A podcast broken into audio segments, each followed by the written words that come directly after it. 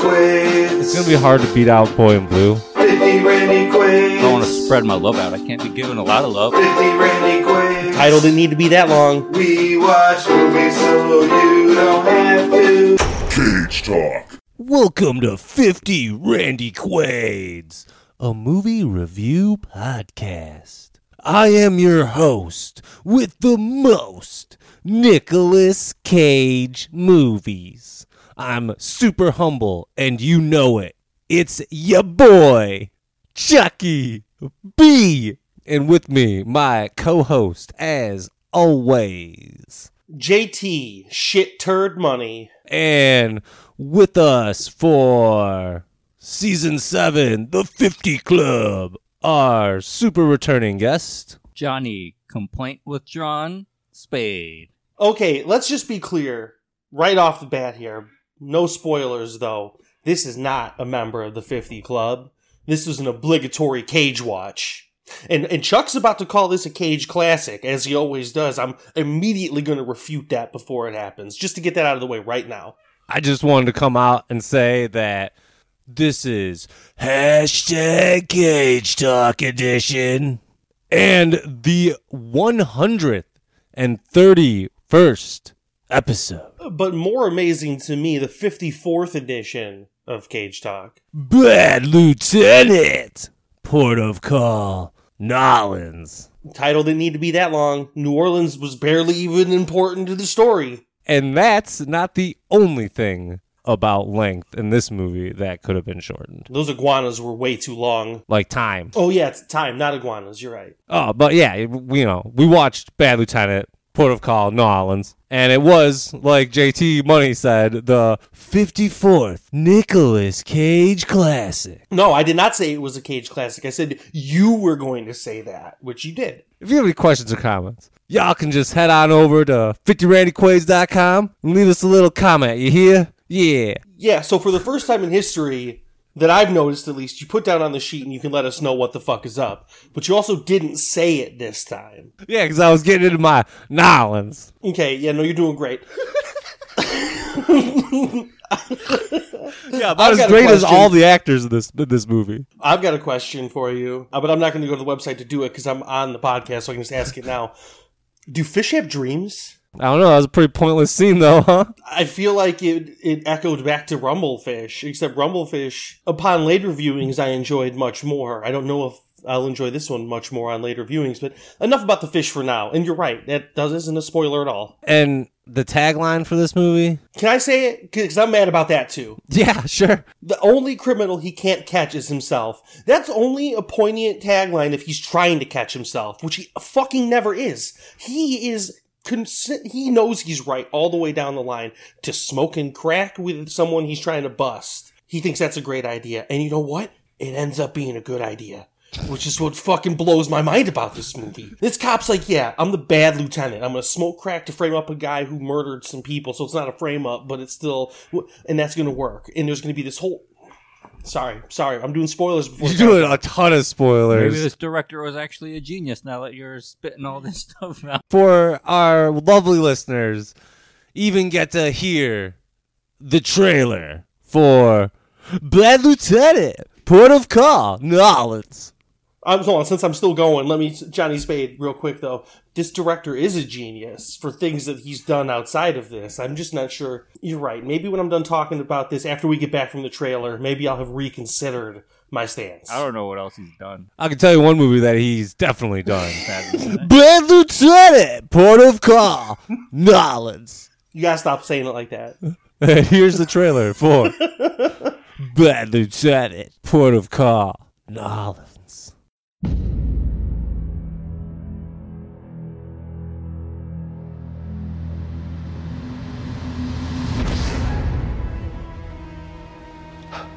Who's that? Please get me out of here. You want me to get wet on account of you? Hey, man, I got on Swiss cotton underpants. I'm gonna drown, sir. Come on, we'll get the time of death from autopsy. Please. Come on, man. He ain't worth it. You are crazy. Good Good news, Terrence, is I'll okay you to return to full duty. Bad news is that you'll be experiencing moderate to severe back pain. Recognition of his leadership and tenacity, Lieutenant Terrence McDonough. This is who we're looking for. Name is Donald Godshaw. You up to this? Why wouldn't I be? Still having problems with your back? You taking medication for it? Only what the doctor prescribes.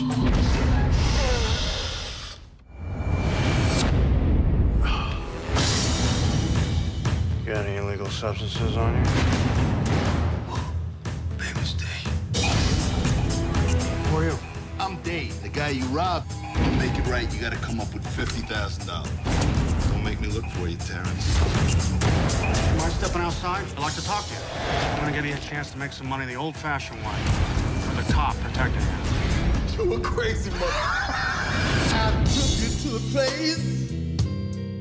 It's amazing how much you can get done when you've got a simple purpose guiding you through life. On my own.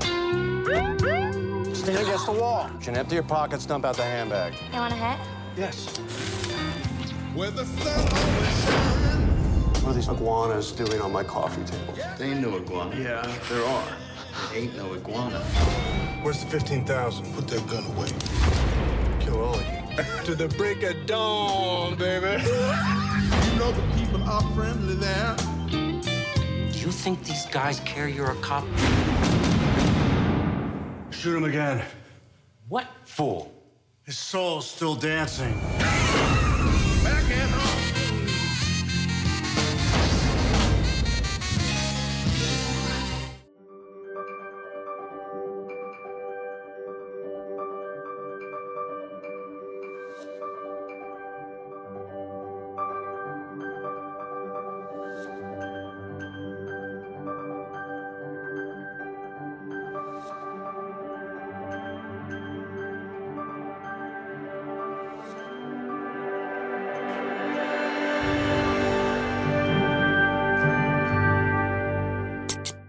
And we are back on the streets of Nolans.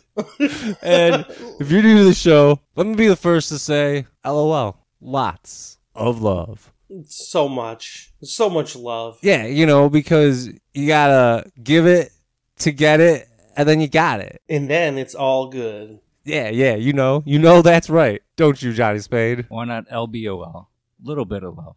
Nah, Why 'cause you it's gotta be gotta get- lots. Yeah, no, but I can respect LBOL as well because sometimes you ain't got a lot to give. Sometimes you only got a little. You know what? When you give a little, remember you got a little bit more. You can just give that too.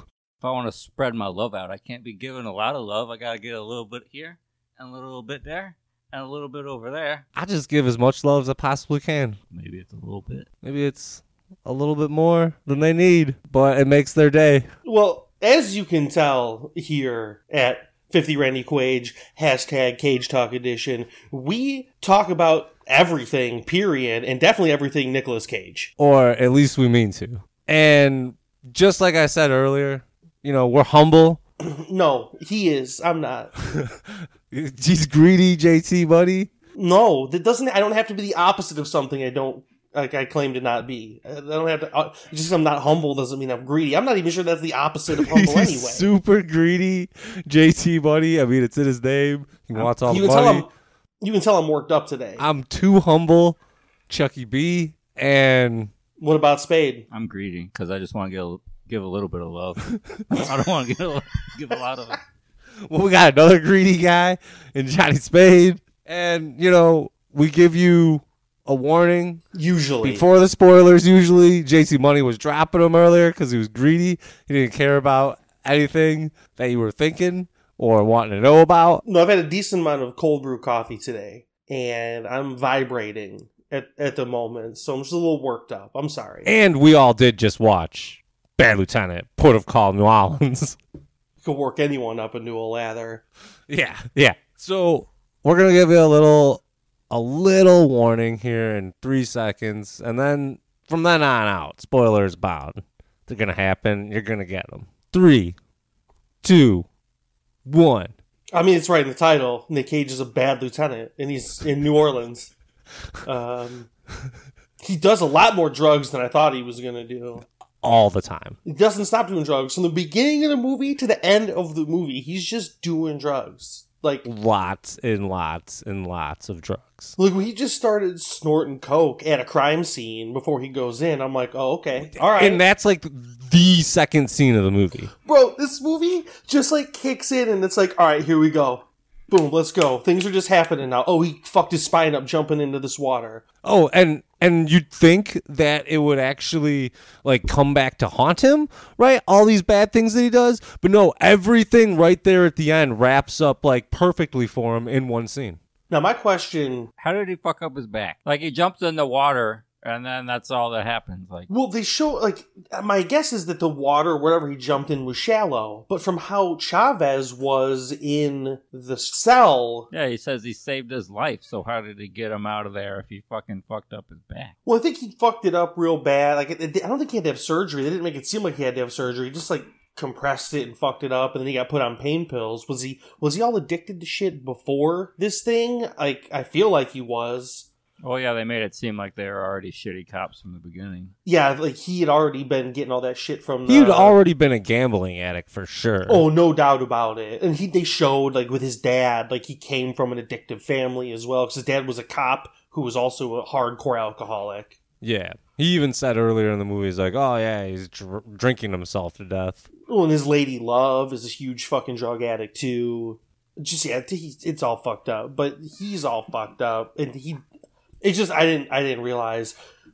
We'll get to it. Let's get to the numbers. Let's get to the what's happening. Well, yeah, this movie, Bad Lieutenant, Port of Call, Nolans, is a crime drama, and it's rated R, obviously, for copious amounts of drug use and language throughout, some violence and sexuality. Yeah, pretty minimal violence. Some pretty gruesome but not detailed crime scenes and murders too, but like nothing over the top in terms of gore. No, no, I would agree with you there. I mean, like, there are some children murdered, but we don't see it. We don't see them get murdered. That's good. And this movie debuted at number 22, bringing in $245,398 in its opening weekend, and that being November 20th, 2009. That sounds about right. But it was up against some mighty, powerful titans of the industry. Wouldn't you agree, Spade? We were joking about this before. It's like one of those movies. The other one's not really. The Blind Side was a huge fucking deal. That was like the, The drama fuck with that? it's the drama with Sandra Bullock about like the blind football player or some shit. I've never no, seen he's it. no. The, he plays the like the left tackle or something. He plays like a tackle position because he's covering the quarterback's blind side. Perfect.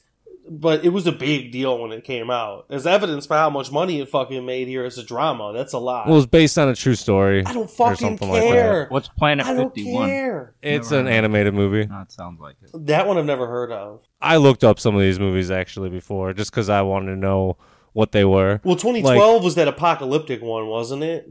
Yeah, I actually liked that movie. Never saw it. It looks like turds. So number one was Twilight New Moon, one hundred forty-two point eight million dollars A monster. and its Yeah. opening weekend. Yeah, that's big. What the fuck? Well, was that the third or the fourth one at that point? I don't know. I've never seen any of those either, but that's definitely I definitely don't know. I have no idea. it's definitely not the first one. no. So it had a fan base that was pretty well established at that point.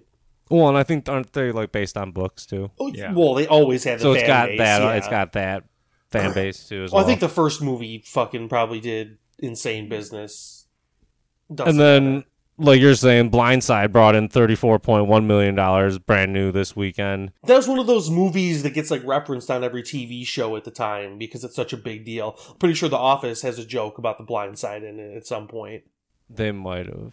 I mean, I don't know for sure. I might be confusing with another show, but Uh, and then you said 2012 at number three spot for 26.4 million in its second week. I don't think I saw that in theaters, but I definitely, I think I own it.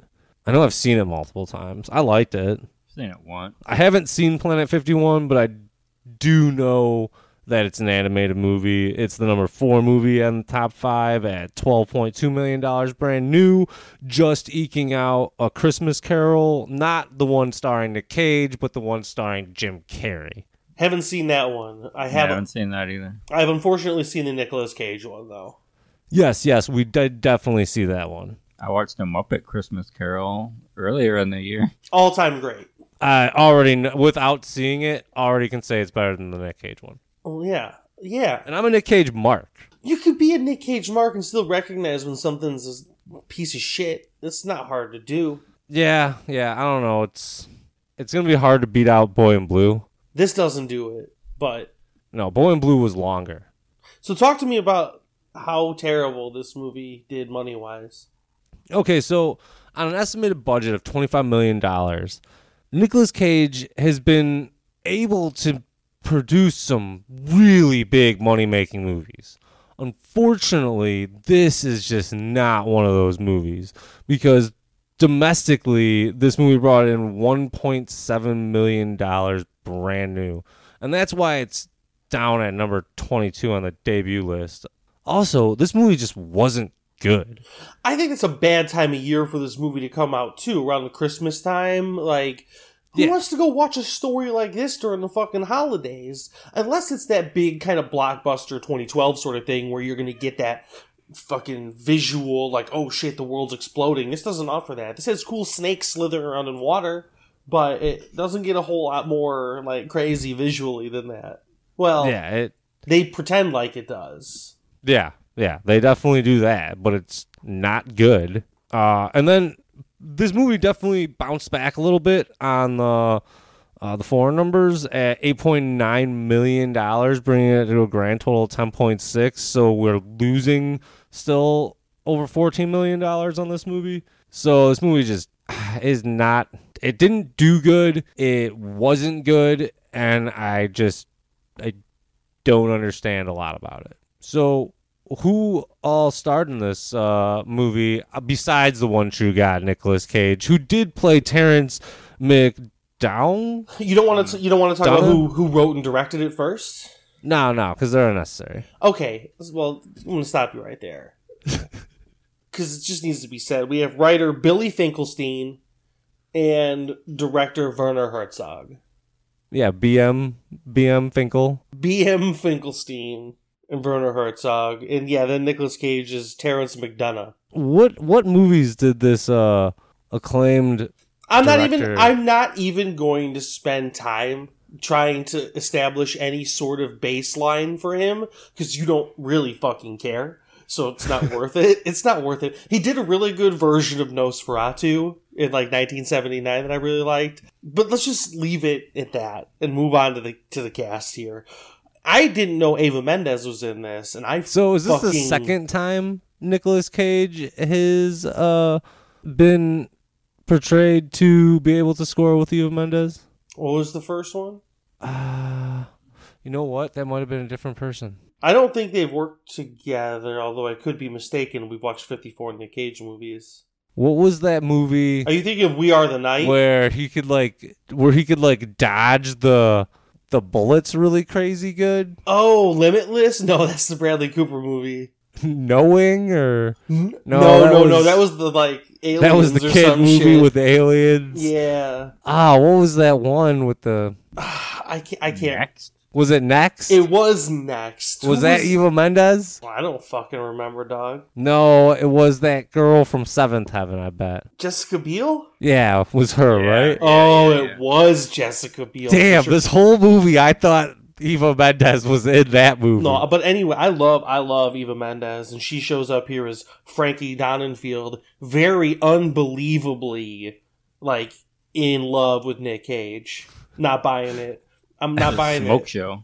Total smoke I think show. that's why I immediately thought she was in that movie too, because I was like, "Oh, this is gonna be another one that JT's gonna be like, I can't buy that this woman's in love with Nick Cage." I'm not buying it. Even with the drug use, independence, and all that, like I just wasn't. They did a better job of selling them to me in this movie uh, because I, ended up buying into it eventually. Because they're both scumbags. I don't know if it's fair to call Frankie a scumbag. She's an addict for sure, but I don't think she does anything scumbag. Yeah, I guess we don't really. on her own. She's not the one who started the shit with the rich guy who beat the shit out of her. She was just gonna let it go and be like, "I got paid. I'm just gonna shut up. Not gonna call." It was Nick Cage who was like, "Fuck you, dude. I'm taking ten thousand dollars from you. Get the fuck out of here." Oh yeah, that was such a good scene. He's like, "Oh, you don't even know who the fuck you're fucking with." Oh yeah. He opens Oh. the door back up so he can say, "Oh, oh." yeah. Oh, it made me laugh. Then we got Val Kilmer, like we mentioned earlier, showing up on the scene as one of Cage's partners in the field. He's the one who has ridiculous looking fake hair in this movie. Yeah. the- all the hair looks bad. I'm pretty sure that was Cage's real hair and this. Dyed for sure, but I don't think he had a piece on. He was, And that car- brings us he was to- carrying a piece in front of his piece the whole Oh, movie. A, I wrote that down. a gigantic Where gun the fuck is his holster? constantly tucked into his fucking waistband. Yeah, shoot his dick off. Especially when he's hallucinating and on so many drugs all the time. How does he know whether it's cocked, locked, loaded, at safety? Like he's got no clue. That brings us to Xzibit playing Big Fate. So when they showed his mugshot early on, because I didn't look at the cast list beforehand, so I didn't know who was in it. They showed like a quick mugshot of Fate and his boys or whatever, and I was like, dude, that guy looked exactly like Xzibit. That's wild as hell. And then later he shows up, he comes in in this fucking fly suit and he's turning himself into this lawyer, and I'm like, that fucking is Xzibit. You gotta be kidding me right now. And then uh, Fairuza Balk is Heidi. Very bit role. Yes, very bit role, but I recognize the name. Jennifer Coolidge Oh yeah, is uh, Guinevere. Genevieve. Genevieve. That's close. I like her a lot. Who was that? Stifler's mom. Oh, I was gonna say, was that Stifler's mom? yes, I know her from comedies, usually not from this one. She showed up as a fucking like alcoholic stepmom to Nick Cage. I was like, what? That's his stepmom? She'll forever be known as Stifler's mom. I see. I She know her. Win like Academy Awards, and people would still be like, "You're Stifler's mom." I think about her because I knew her from other shit besides American Pie. So like I think about other shit equally, but the first thing I thought here was definitely, oh, these guys are gonna think this. They're gonna go, oh shit, Stifler's mom's in this. I've seen her in other things, but she is always Stifler's mom. Then I was surprised.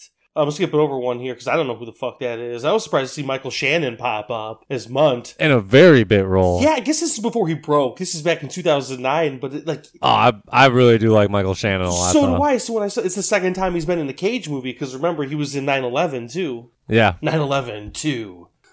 God. Denzel Whitaker.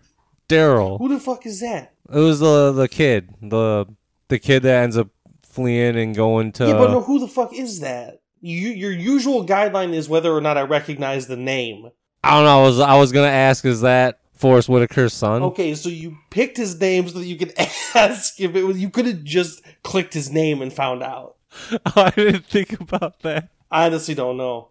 I'm gonna say yeah. All right, Johnny Spade says yes. Perfect. You heard it here. I am really glad you put down Armand Benoit as Shawn Hatosy because I could not think of that dude's name for the life of me, and I also refused to click a few buttons and find out. Is that the other dude from Boardwalk, or is that somebody else? He was one, the other cop. He was yeah, he was one of the he was the cop.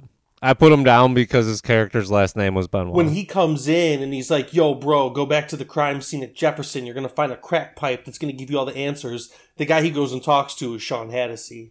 All right, then we of course have the IMDb breakdown. Terrence McDonald is a drug eh, is a drug and gambling adult detective in post Katrina New Orleans, Nolans, and he's investigating the killing of five Senegalese immigrants. Sentegese, there's not even a T in there. I think it's Senegalese. Senegalese, immigrants. Not even a T to be seen. That's how we do. You usually don't add letters to words. I usually do whatever. I can't read. That's the Australian language, mate. Yeah. the Australian language. I can't help it if my accent sends me in different directions. Well, you also had to stop it to go back and say New Orleans in a dumbass way before you kept reading. Nolans. Nolans. You gotta say it like it's got an apostrophe in there. Ballin and Nolans. Nolans. I'm not going to say it in a way that like makes me sound like I'm a tryhard though. And saying Nolans like that like doesn't feel right. So I'll just make sure I say New Orleans and not New Orleans. And I think I'm doing just fine. I think I'm doing just fine. All right, so here's where we get into the meat and potatoes of this movie. So I just want to point out that for no reason, I feel this movie opens and ends with this Chavez character. What I was trying to think of is there a reason why? Is there a redemption angle there for Nick Cage's character? And I feel you're left with a big question mark as to whether there is or there isn't. I personally think Nick Cage is going to keep running his life into the fucking ground like this, even after running into Chavez, whose life he apparently saved. Now Chavez is clean and sober and doing his thing. Like, ultimately, I don't know. It, the bookend of the Chavez thing was weird to me because it didn't feel like it mattered to Nick Cage's character. Maybe that was the point. It didn't really seem to matter at all, except for like the only thing I can really get from it is like, all right, because this Chavez guy is there, that's what leads to his back injury, which leads to him being in this motel room at the end of the movie with a big bag of drugs, whether it's cocaine, crushed up pills, or heroin, because he'd been doing multiple different drugs throughout the entirety of this movie. Yeah, yeah. He just had a big fucking bag of powder. And so I don't know what the fuck it is, but he's just sitting there doing drugs when like someone knocks on the door and just like, oh, I guess I'm gonna let this person in, or they just let themselves in, like because the guy worked there. It was room service. Yeah, because I didn't order anything. Well, anyway, so it does start at the beginning. Val Kilmer and Nick Cage, and again, I was like, wait, Val Kilmer? What? What are you doing in this fucking movie Is Nick Cage's sidekick? What's happening here? And they're talking shit, and they're telling this guy he's a worthless turd shit and a scumbag, and he's locked in. And then Nick Cage is like, I don't want to ruin my fifty-five dollar underwear.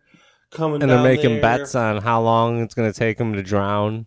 Well, then they're like, ah, we'll just let the fucking fire department get him. But then Cage is like, ah, I'll go get him. Jumps in, fucks his back up. And now, boom, cut to the doctor's office. See his spine all fucked up. He's getting prescribed pills. And he's like, oh, God.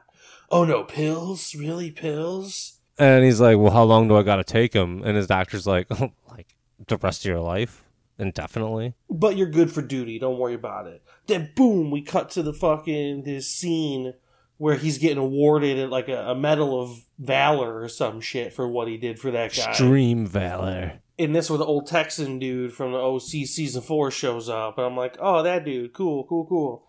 Then boom, cut to because uh, that's the thing about this movie. It's just cutting to things. Like let's get let's get it chopping. It's and let's just get it the next scene. Let's just finish this one and move on to the next one because it doesn't matter what the fuck happens. We're gonna come at you with Nick Cage doing some blow in the next scene in his cop car, like right before he walks into a murder scene. Brutal. Five five dead children, execution style. And this is six months later, mind you. There's this little six months later on the bottom of the screen. Oh, I see. I didn't catch that. That makes sense to me because it makes me think he wasn't a total fucking drug addict like he was when he first fucked his back up, and fucking his back up means he needed way more drugs. He was still a piece of shit. And I'm not talking about whether or not he was a piece of he was still like a gambling addict There's no doubt about prior it. to this I'm talking about the the drug addict that he became throughout this movie. I don't think he was. Yeah, I would I would tend to agree with you that he probably was not a drug addict prior to this, but who knows? Because if he'd been dating uh what's her name? She seemed to be on the shit. I feel like he dabbled more though. He wasn't what he became, where he was doing blow before going into a murder scene.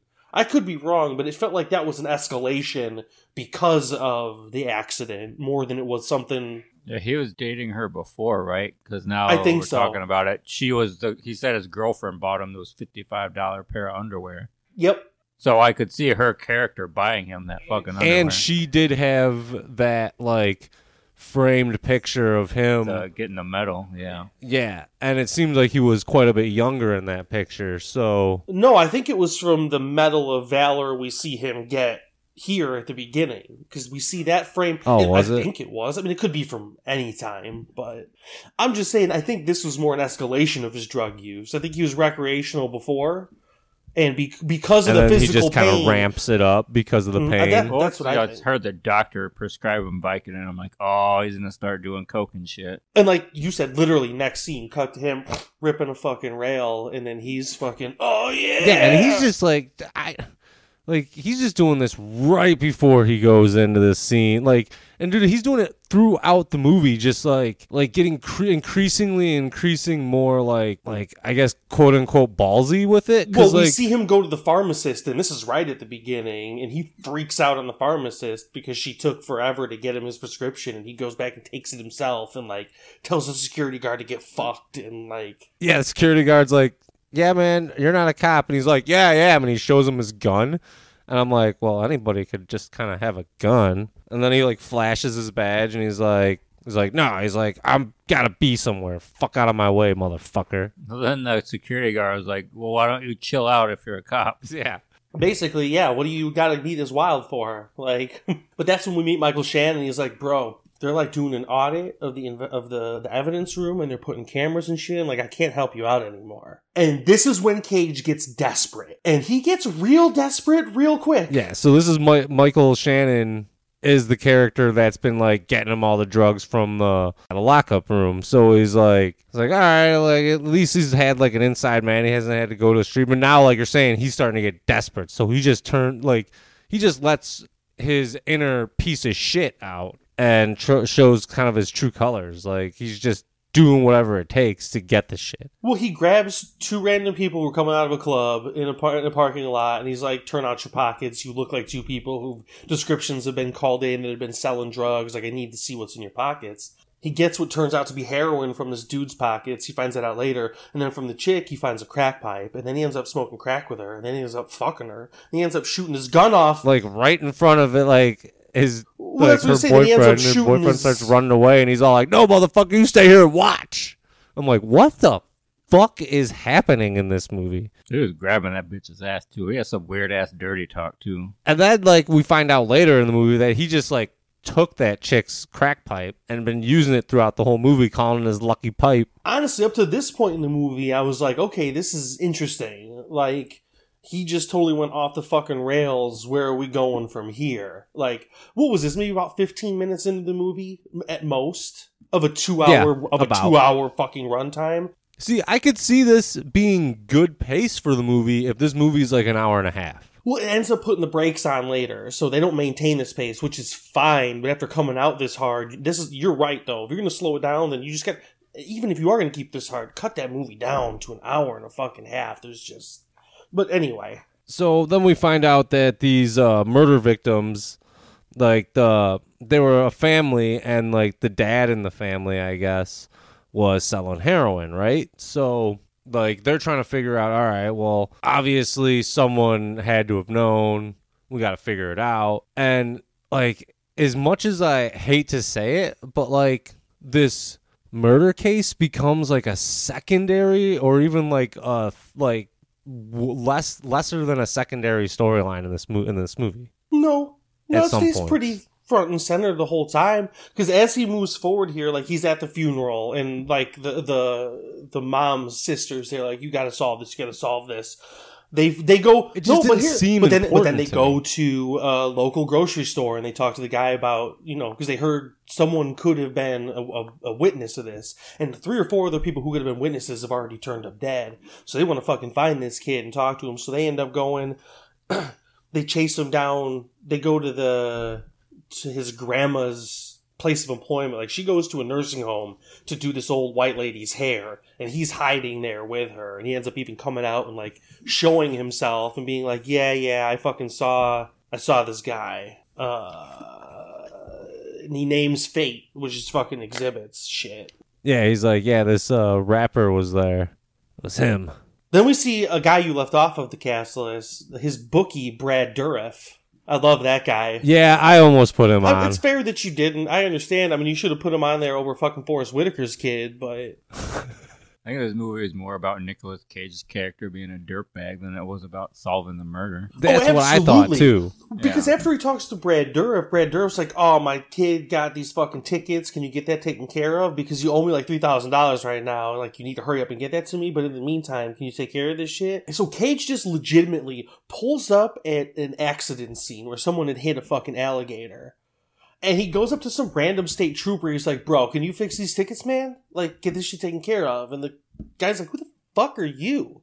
What are you doing here at this random accident scene asking me to fix tickets for you? Are you asking me to break the law, dude? Like, this guy was like a, a rule following, probably never done any drug in his whole life, probably came out of the military, then became a cop kind of guy. That's what he fucking struck me as.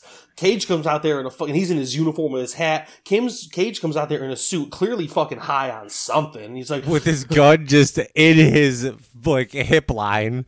Like not yeah. holstered at all throughout the entire movie. Dude, that bothered me so hard throughout this movie. it, it made so much sense for his character. It didn't fucking bother me that much, but it was ridiculous. But that's where we meet Fairuza Balk because she also happens to be a cop there, and she's like, "Bro, why didn't you just come to me? I would have definitely fixed these tickets for you. But also, you need to fuck me first. Yeah, yeah.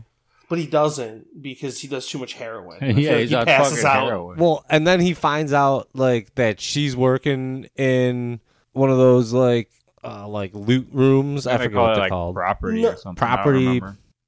like the evidence room. Yeah, yeah, yeah, yeah, evident- yeah, yeah. I don't think she's working there. I think he's just asking her to go to her guy there and get him to hook up. Yeah, because she's like uh, she's in her fucking panties and bra, trying to fucking get on him, and she's like, "Oh, there's something I can do about your back pain." He's like, "Yeah, there is. You can And she's go like, find "Yeah." these fucking drugs." Yeah, and she's like, "You've got to be fucking kidding me!" And then he It's just passes there- out. Yeah, it's implied there that that's just the end of that. Because then we he's talking to his bookie later, and he's like, "Sorry, bro, I couldn't get that ticket care ticket taken care of for you. Um, I'll talk to someone later. Don't worry about it." And he's all like, dude, that's what I thought you were doing. He's like, you owe me three grand. You need to fucking take care of this shit. Well, this is where we find out he's hallucinating and shit too, because he shows up at this stakeout outside of one of the three suspects' houses, and there's he sees these two iguanas on a coffee table, and he says to Val Kilmer, "Why the fuck are there iguanas here on my coffee table?" And Val Kilmer's like, "What are you talking about, bro? There's no iguanas here." Well, then he pushes the one, and he's like, "No, they're right there." And then like I didn't think that was anything until like way later, which I won't spoil yet. But well, then, just like, before But if I fucking told you, if you were like, do those iguanas, and I was like, what are you talking about? And then you went and like s- thought you smacked one of them when there wasn't one there, I'd been like, dude, like they do the weird camera fucking thing. They do it with the alligator at the car wreck. I and then was they gonna do the jump- same thing with the iguana. I was gonna jump to that and say they do that camera angle. I think it's only those two times in the movie. First at the alligator outside the accident, and then again here after he points out the iguanas. Then there's this weird, even like closer upper angle of them, just like and there's always just like like look like you see the people in the background and they're all looking out like the window And and, only talking. Nick Cage is looking at the iguanas and he's just like got this stupid look on his face like like he's just like uh like like smiling like weirdly at them is is hilarious. Unless Val Kilmer, since he was talking to Val Kilmer, maybe Val Kilmer knew what was going on. I was like, I all don't- right, whatever. I think that's it. I think Val Kilmer's worked with this dude long enough, and he's a dirty enough cop that, or he's probably seen other cops unravel like this too. He's like, it ain't my fucking business. This dude's getting in his own shit. Like I'm, I've got my own shit going. on. We find out later he's a bigger scumbag than almost anyone. Just oh yeah, he wants to kill. Xzibit. So it, it's not surprising that he's like brushing this off for now, especially in that room. Maybe I'll maybe I'll bring it up later. Maybe we'll talk about this in private. But I don't think he even gives a shit. But I mean, he was hallucinating the alligator. That might have been it. The the one that was like the camera angle on, not not the dead one on the road that was fucking twitching. So it's funny because up until this point in the movie, we haven't even been introduced to Xzibit. This is where Xzibit gets Not introduced. quite yet, because they introduced some other characters first. He goes out to his dad's house. Oh, Jeremiah Good Husband. well, the ADA. Well, yeah, with the we meet him too, but then we also meet. what sort of fucking name is Bro, I Good see Husband? some weird names every day that are very real in my line of work. I didn't even question Jeremiah Good Husband. I definitely did. That's a very real name. Dude, that's the one thing I thought about. Like when he was he was like the assistant district attorney, Mhm. and at one point Nicolas Cage calls just calls him lawyer. Yeah. I'd be like, Dude, I'm the fucking ADA. I, yeah, because the ADA does just kind of go, get out of my office, get out, and the other dude drags him out. Yeah, like if you're in that position, you would not let some fucking cop talk to you like that. Unless you're sitting there, like, you're thinking in your head, like, he's not wrong, it sucks, but there's nothing I can do about it. I'm gonna let him just get it out of his system. Like, and you just sit back and avoid, maybe he's, maybe he's a very humble man, like our, our main host, Tzhukie B here. He's a good husband. Yeah, He's a very good know. husband. He's a good husband and he's a humble lawyer. So we find out there that the kid's important, and if he's not there or he's dead, then they have no case. So, like, we gotta keep him safe. Then Cage shows up at his dad's house. And I think we were gonna meet the dad. He brought the dad up earlier, and all of a sudden we meet the dad, we meet the stepmom, and we meet the dog that he needs to take from them to take care of it. But he's just gonna pawn it off on, on Eva Mendes.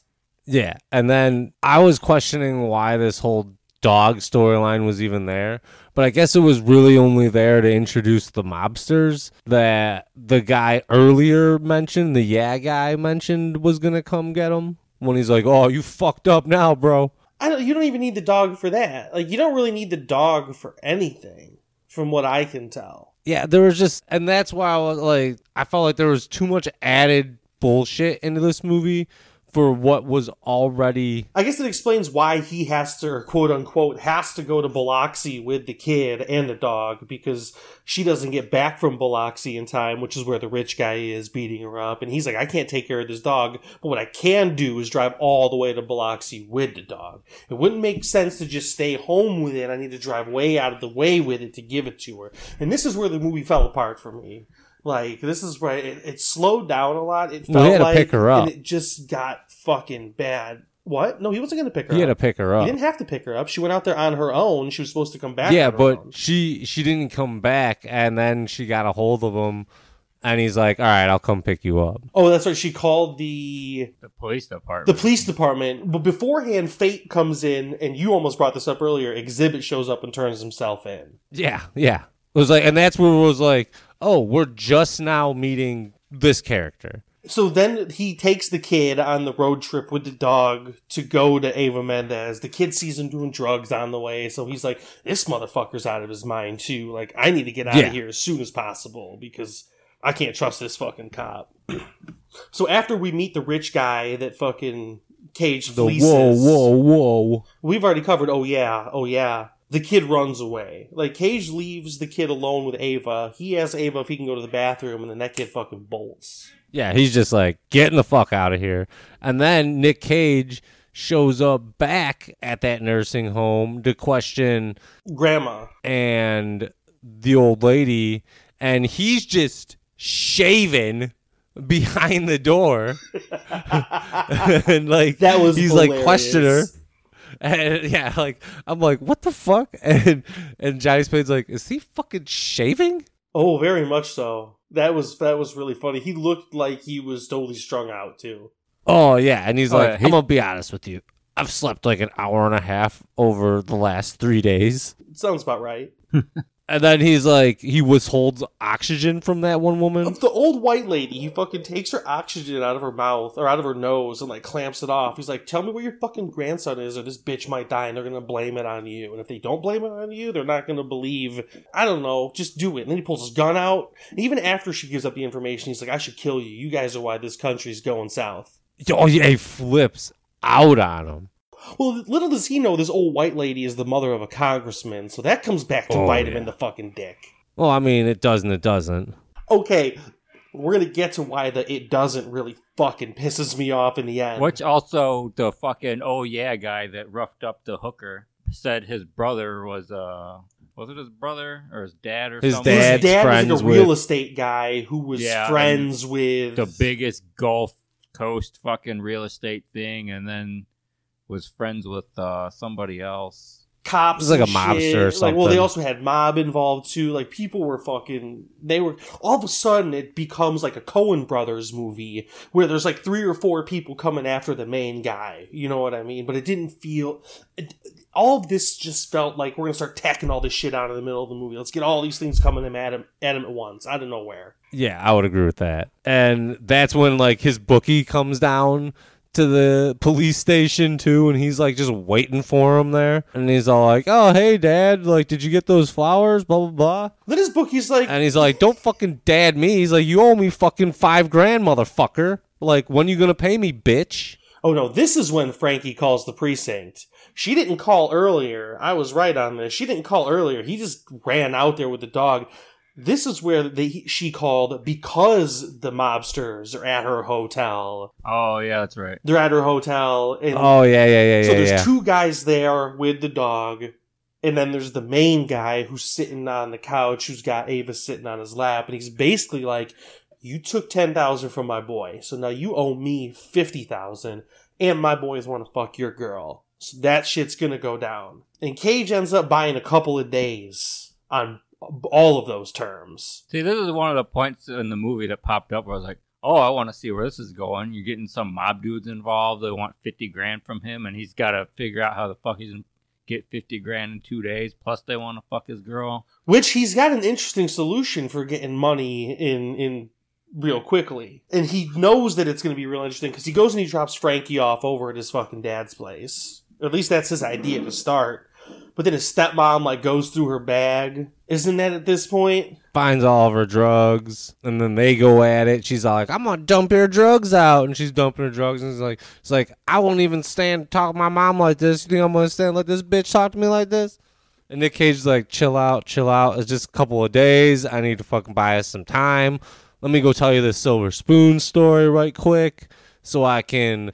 Leave and try to just have some people give me some drugs. But before he leaves public identity or whatever the fuck public affairs is called in this, they fucking show up at his pair his dad's house and they're like, "Oh, hey, by the way, this rich dude's dad worked down the chain and now you're totally fucked." Yeah. Yeah, they say you keep fucking with the wrong people. Yeah, the thing that you did before sucked, but it wasn't high enough up the chain to totally fuck you. But this, this shit right here with this rich kid, like, not only is the mob coming after you because of that, which they don't say, but that's what's happening, but also we're coming after you for that because these connections. So go fuck yourself. And I'm like, holy shit. This, like, what's going on?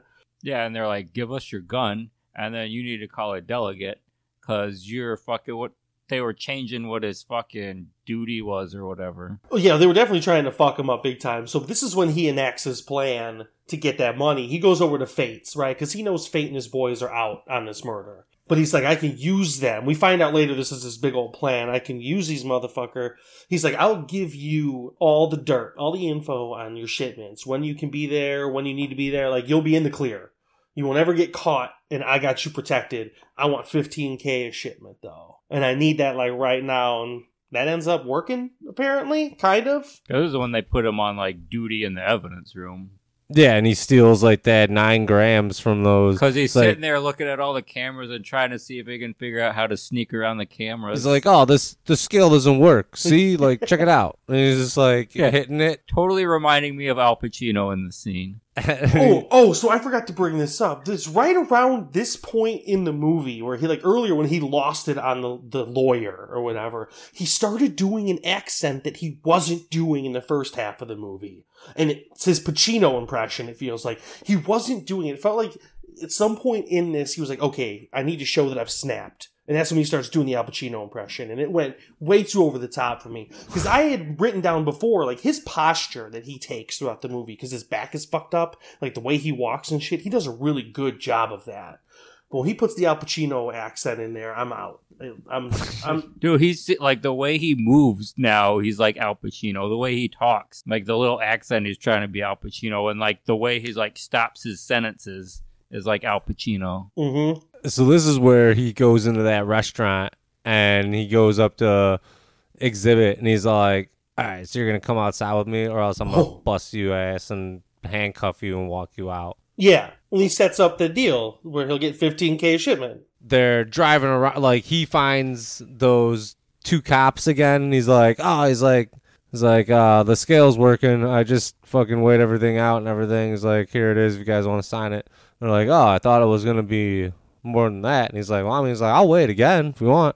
We're like no no it's okay it's okay. It's enough we can get for the felony still. So and Nick Cage's like all right cool. He's like so what are you guys doing today And they're like, oh yeah, we're gonna go bust this motherfucker over here. And so he lets fucking Xzibit know, and then like they're driving around in Xzibit's Cadillac, and fucking the one dude that they already brought in for questioning, I think his name was what midget, and he's all like, yeah, he's like, they just busted one of these dudes over here, and Xzibit's like, all right, Nick Cage, you were telling the truth. You describing this part of the movie is putting me to sleep like this part of the movie put me to sleep. Well, because this movie, this part of the movie was really bad. Well, he jumps up and he does the dumbest fucking thing he's done after he gets dropped off. He sees this guy who he apparently recognizes as a big star college football player for Louisiana buying some fucking drugs. And he goes up and he busts him. He's like, Yeah, I'll let you out if you fucking throw the game that you're in. You're in this fucking like bowl game coming up or whatever. Throw that shit, bitch. I need you to Said either win by five or lose outright. Yeah. something like this. You need to cover my spread that I have here, or I will fucking bust you and turn you in on this. And I was like, I don't think you can like delay arrest a person like that. Like, I don't think you can come back like after a couple days and be like, oh shit, police buddies. By the way, I busted this guy with weed. I guess you just plan it on him the next time he pulls him over. So what am I even saying? Yeah, Nick Cage is a super dirty cop in this movie. But this angle, I'm like, are you fucking kidding me? This guy is talking to a fucking top college football draft prospect star, and he's trying to bribe him into throwing a game. Come on, man. And he got. He's just a gambling addict too. I mean, like this just shows his gambling, like, and like he needs that I think money. more than anything, it shows how far down the drug addiction hole he was. Well, yeah, it's like in this movie, like every 20 minutes, they show him being a bigger piece of shit. oh, it gets consistently worse and worse until he quote unquote redeems himself at the end. Because he was about to fuck this kid out of getting in the NFL draft, and the kid was like, I was going to buy my mama a house. And he's like, Well, you better throw this fucking game, or you can say goodbye going to the fucking NFL and buying your mama a fucking house. Yep. Oh yeah. Just because I want to win this fucking bet. So he runs his first job with Fate and all them boys. He gets his money and he goes into well after like threatening Fate at gunpoint to get his money right now, not in a couple of days. Oh yeah, that was weird. Again, it just shows how far down the fucking rabbit hole he's gone. And they all laugh about it, too. I'm like, Why are you guys laughing about it? I think you're dealing with a bunch of psychopaths who respect the shit. If I was fate, I would be like, Kill this motherfucker right now. But but he's also helping Fate out. So you ride that line. I feel like the idea is in that world, you ride the line of craziness. Because if this cop's going to keep helping you out and making your life easier, then you're going to keep working with it. Ends up not working out for Fate very well in the end. But after he gets paid, he goes into Brad Dourif and he's like, "Bro, here's 5k to cover my debts. Here's another 5k on Louisiana." For that fucking spread or whatever, let's do this goddamn thing. He's just stuffing these bands down his shirt. Yeah, dude, and and uh, his bookie's all like, "Dude, how the fuck did you get this money?" Don't fucking worry about it. He's like, he's like, "Yeah, don't worry about it, man. I got connects." Well, he goes looking for Frankie at his dad's house, but apparently she went to rehab or some shit. Yeah, she's going to AA with her dad, and then Oh, that's right, that's right. He's like, I got this uncut coke. You want to fucking do some right now? And she's like, oh, No, I'm going to a meeting with your dad. Maybe after. she's uh, and she he's like, "Oh, you're for real?" He's like, "Just make sure you cut it with something because we don't know how strong it is yet." And she's like, "Nah, nah." She's like, "I definitely want to do it. I just can't go right before I go to this meeting." Well, this is when some shit pops off over at Fate's house, though, because he goes back over and he's like smoking crack with him. Oh, well, yeah. Fate like drops this shotgun down from underneath his desk, which I was like, "Ooh, that's some slick shit right there." Like, Oh, I was thinking Tombstone because that happens in Tombstone. that's right. Well, that's and this right. is where I thought the movie was going to be coming to an abrupt end, and Nick Cage was going to get got here. This is what I was thinking. Oh gonna no, I knew that wasn't going to happen. Not like this. It wouldn't. It, Yeah, I don't know why they would kill him right there. And well, he ends up getting up right away and walking over to that side of the desk. They're smoking crack. He takes out his lucky crack pipe, which is just the crack pipe he stole from the woman in the parking lot earlier, and plants as evidence later after after Yeah. Fate hits it. But wouldn't Fate also have it that the fucking goon squad showed up? Right here at Fate's house because they followed him from the hotel when he went to get some of fucking Ava's shit from there. Yeah, and this is where he's like, "Hey man," he's like, "Nick Cage owes me a shitload of money. I'm just here to fucking collect because he hasn't paid up, and my boys are supposed to be able to fuck his girl, and they haven't been able to do that either." And fucking Xzibit's all like, "Man, that's not good news, Nick. You can't be going back on your deals like that. And Nick's like, hey man, here's a bunch of, like heroin or cocaine or whatever it is that It was his cut. Xzibit's I, dealing. I feel like it was cocaine, but it could have been heroin. But it's uncut, and Cage is like, "Here's my cut of it for you. We're good." yeah, he's like, this is this is more than fifty grand, and like homeboy picks it up, and he's like, you know what? He's like, I want it all. I'm too old.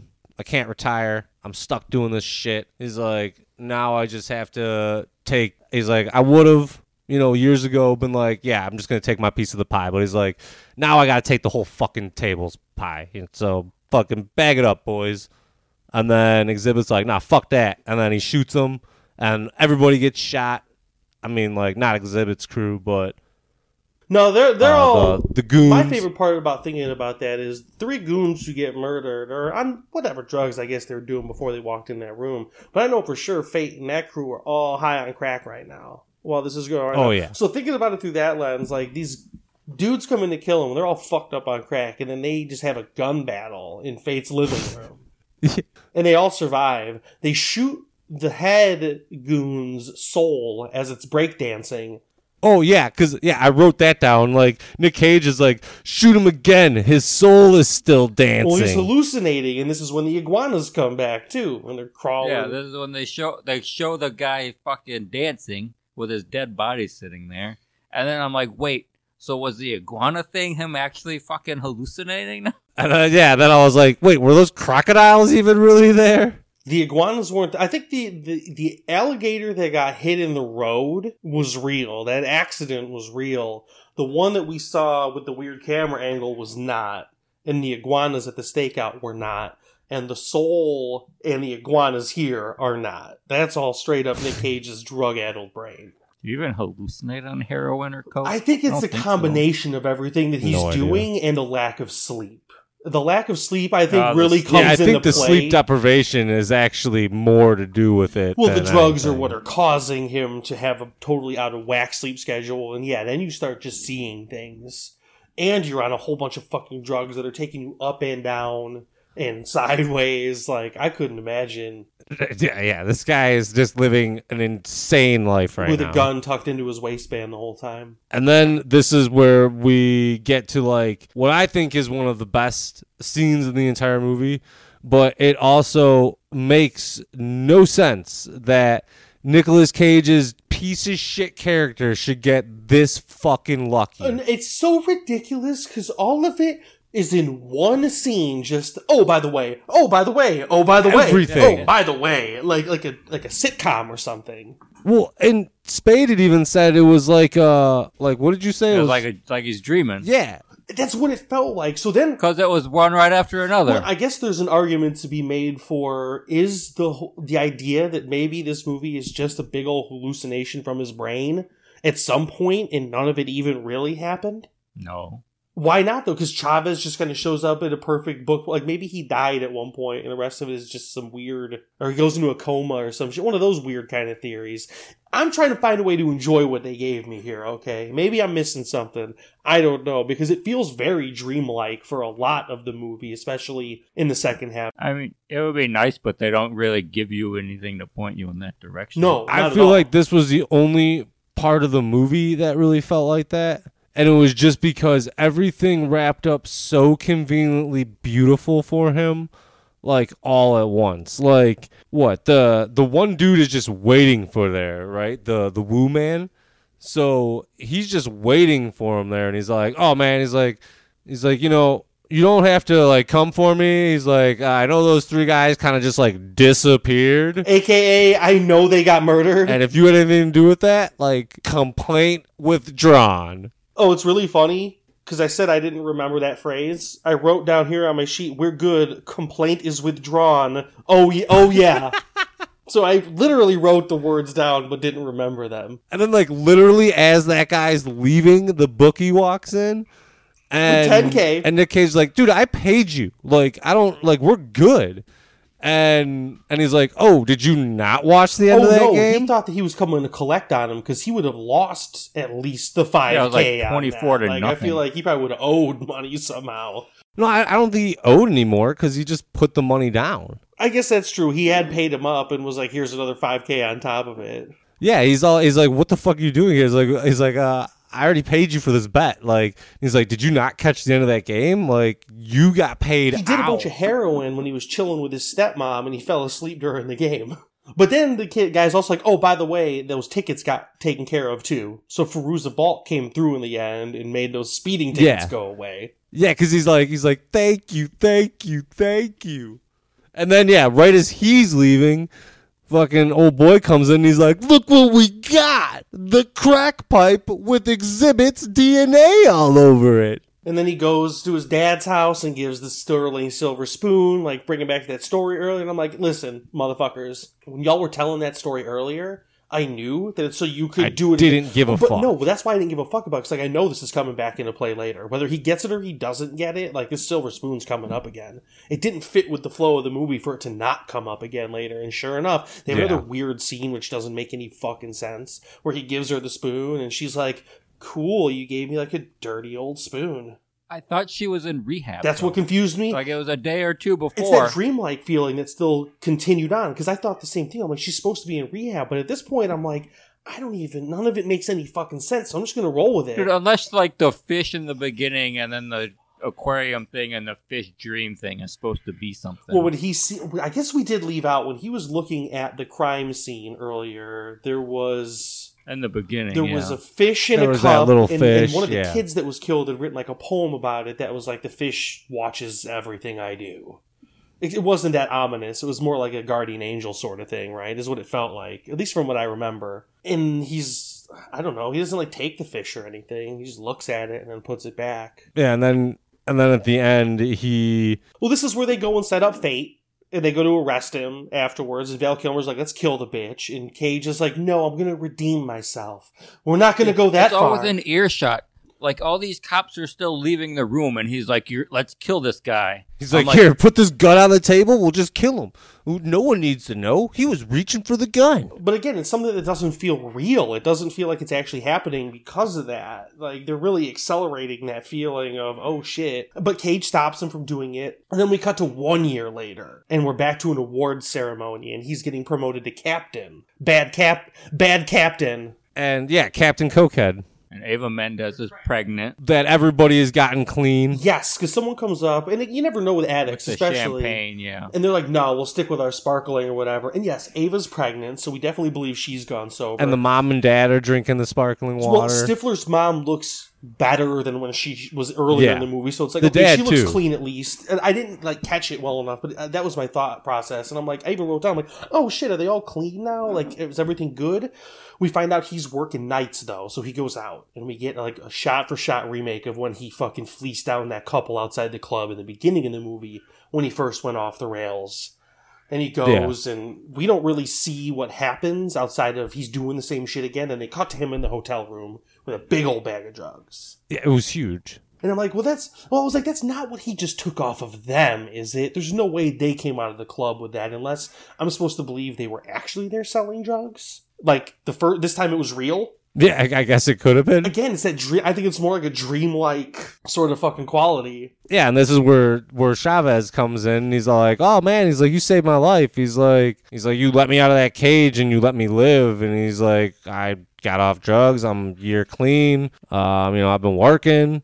He's like, "Hey," he's like, "I'm here for you, man." And the cage is like, fish dream, man?" and Yeah, and they're at an aquarium. And then they're yeah, they're just with, surrounded by sharks. yeah, it was just all of a sudden there. So that could be fish watching them. And then there's sharks too. It's just I don't know. Damn it. Fucking JT Money's got me thinking harder about this movie than I think I need to. N- I- but that's the thing. It's because of the director it is that I'm giving it that kind of weight, and I'm trying to put it together in my head now. Because I didn't think this hard about it. That's the nature of 50 Randy Quaid's, though. We watch a movie, boom, go into review. Like, I finished this movie maybe an hour before we sat down to do this, right? So I don't really have time to process it. And as we're talking about it, I'm trying to process it more. And I'm liking it more the more I'm giving the credence of he died when he jumped into the water at the beginning to save that guy. Boom, dead. After that, everything is just some, or maybe not dead, went into a coma. Like, you know how that shit can happen, right? Like, I don't know, maybe. But everything after that is just this wild fucking fever dream, and none of it's real. It's just what's happening like in his subconscious or something. I, I, I really don't know, but I'm just trying to find a way to like this more than I did. Because he's a piece of shit to have all of this shit just go right for him. Plus, he was getting investigated for the shit he did to that congresswoman or congressman's mom. That all just fell apart, and they're like, "Oh, we're not going to pursue this anymore." Well, why? Here's what I'm thinking. I thought this when I was watching the movie too. Why would the public, uh, the uh, public affairs dudes or whatever, show up at his dad's house when he's there? Why wouldn't they show up at his? Were they following him there? Like that? They it just never didn't even make showed any- his house, though, did they? where he lives. Yeah, they never showed where he. Yeah, I don't think they ever showed They it. showed Ava Ooh. Mendes's place, and they showed his parents' place. That's interesting. You're right. I don't think they do show where he lives at all. They show the house that apparently him and Ava Mendes are sharing at the end They, of like, the movie. bought- yeah, Yeah. when they buy that house or whatever, assume like we can assume that they buy that house. You're right. They don't show where he lives the whole fucking time because he just keeps going to her house or his dad's house or work. And that's when this movie just kind of abruptly ends. Yeah, he says, "Do fish dream?" And then that, that scene goes on way too long, and then it should. You're like, And then he's just like, then he laughs, and then it's over. Yep. And so that's going to bring us to the rating portion of the podcast where we're going to rate the movie Bad Lieutenant, Port of Call, New Orleans on a 50 Randy Quaid's grading scale. I'm super surprised by the IMDb score on this. It's a lot higher than I would expect having seen this score to a lot of other movies that I thought were much better. Yeah, yeah, I would agree with that because IMDb rates of Bad Lieutenant, Port of Call, New Orleans 33 out of a possible 50 Randy Quaids. Now keep in mind that is still just the 66%. It's not great. Yeah, yeah, yeah. You know, the interesting thing is though, from like doing this podcast a lot and seeing these IMDb scores. Whenever I like when you look through am- or movies on Amazon, it'll give you the IMDb rating, and it'd be like a six or a seven. I'm like, that's pretty fucking good for IMDb. Like, Right? I agree with you there. And so we're going to start with our season 7 super guest. Hold on, Chuck. You, you don't want to explain how the rating scale works? Oh well, How- yeah, yeah, yeah. We'll we'll explain it for any of our brand new listeners, in case you haven't been around for episodes one through 130. Or anyone who doesn't know how numbers and ratings work in general, because Yeah, it's pretty yeah. basic. Because you could have also came anywhere in between, just like our rating scale. So number one is the worst, obviously, right? One Randy Quaid's terrible. We don't do Randy zeros Quaid's here. The best, obviously, the best rating you can get in this show. And two to forty nine is literally anywhere in between. And like we already said, IMDb 33. We will start with super guest host of the year, Johnny Spade. Ah, shit, I don't even fucking know. Now I'm thinking too much about this, and maybe there is more to the movie than I think there is.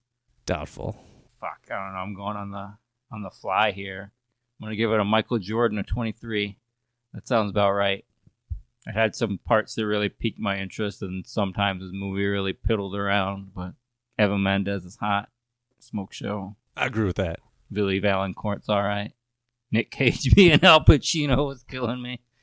I like, um, as much as I hated it, I did also love seeing Nick Cage go off the rails like that. Have you ever seen Always Sunny? Yes. Yeah. Do you Ser- know, you know the meme? You know the meme, the Carol meme. Like you see the meme all the time, where it's the fucking all the shit. It's Charlie Day In front of at- the board at the post Yeah. conspiracy office. board. He's like, the mail. Yeah, that scene from Always Sunny, and the scene where he was in the room, like, oh, the scale's broken. I'm like, I was thinking of that scene. It completely reminded me of that fucking scene. It was like, there is no Carol in HR. He yeah, he went totally off the rails, very much like Charlie Day does when he's huffing glue and shit, eating cat food.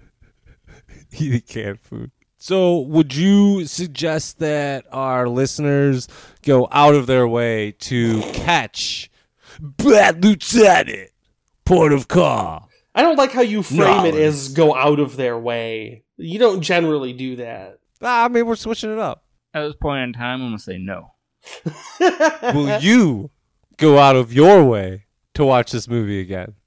No, but I'm gonna Google some shit now. I'm gonna Google myself too.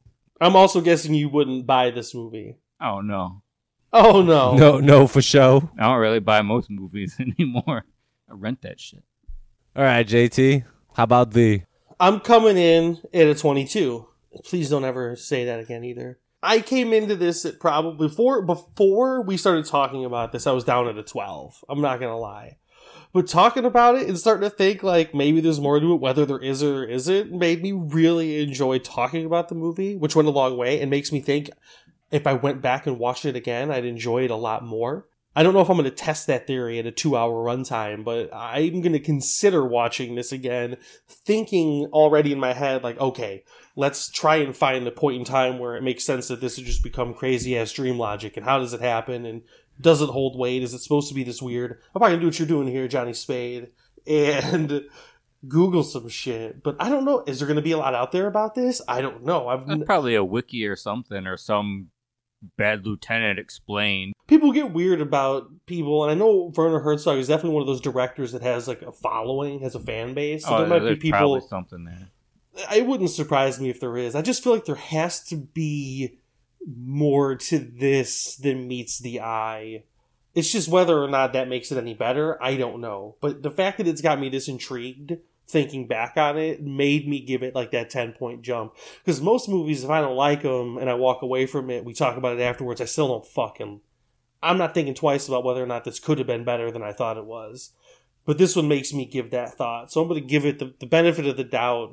And I might even go higher if I watch it again and like it. I don't know. So I wouldn't recommend this to anyone. Let's just go with that. Like, I don't, I don't know. I will watch Especially it. because it's two hours. That has a big part of why I wouldn't fucking tell somebody to watch. huge exact that's a big time commitment to make for something that's a question mark um, i think at some point i will end up watching it again just with a different frame of mind but even if i like it then i don't see myself adding it to my collection. Maybe you have to mix coke and heroin and watch this movie. i'm just not interested in doing that. That's the thing.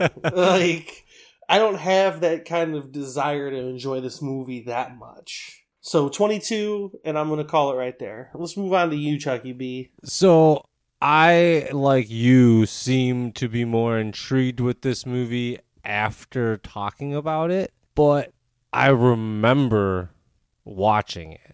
And I remember going, is the implication there that i don't remember watching it no, no, it's not that. It's just that I don't want to lose that feeling that I had just because I'm more intrigued with the fact that we were able to talk about it and now I've got some different ideas about it and That's the I thing. still go no I didn't enjoy watching But this. to go in, not to say that you're necessarily gonna enjoy it to go back, but to go in and watch a movie with a different frame of mind than you had going into it can often totally change. Because I went in expecting something different than after we're talking about it, I think it might have been. So the problem might have been I didn't have the right fucking frame of mind going into what I was watching to really know what it was I was seeing. Does that mean if I go back with that frame of reference, it'll make it better? Probably not. Maybe not, but I won't forget how much I didn't fucking like it when I was done watching it initially. all I know is that because of how it just did not seem like a cohesive movie in my first watch and then with with that fucking like this conversation afterwards it makes me second guess some of like like the thoughts I've had on this movie. I'm just like, you know what? No, this movie's fucking trash. Like, I did not like the majority of it. Some parts of it, I was like, this is really interesting. I want to see where they go with this. But then they add on like 50 different fucking things, and they just bog down the good with so much shit. The only real cool, consistent parts were fucking Nick Cage freaking out, and like JT Money had said, like halfway through the and, and Johnny Spade, like halfway through the movie, he kind of just like shifts characters. So like that's kind of interesting, but and then like that end scene at the movie where like everything just kind of comes up Nick Cage, and you're like, this just doesn't seem possible. But that's what that's what really got me going. Like this has to have more to it because there's no way that that's written for me to be something that I just am supposed to buy as reality. There's no way. It's way too much. Like even though the tone of this movie was weird in its own way, it wasn't that. It wasn't that. So I think I'm supposed to look at that and go, "Shh, "What's going on here? This is not actually happening." I'm gonna stick with my original rating and give this an 11. I do not want to watch it again. I will not watch it again. I will not recommend it. I would think that the majority of people don't even know this movie exists, and I don't want to ruin their mind and let them know that this does exist.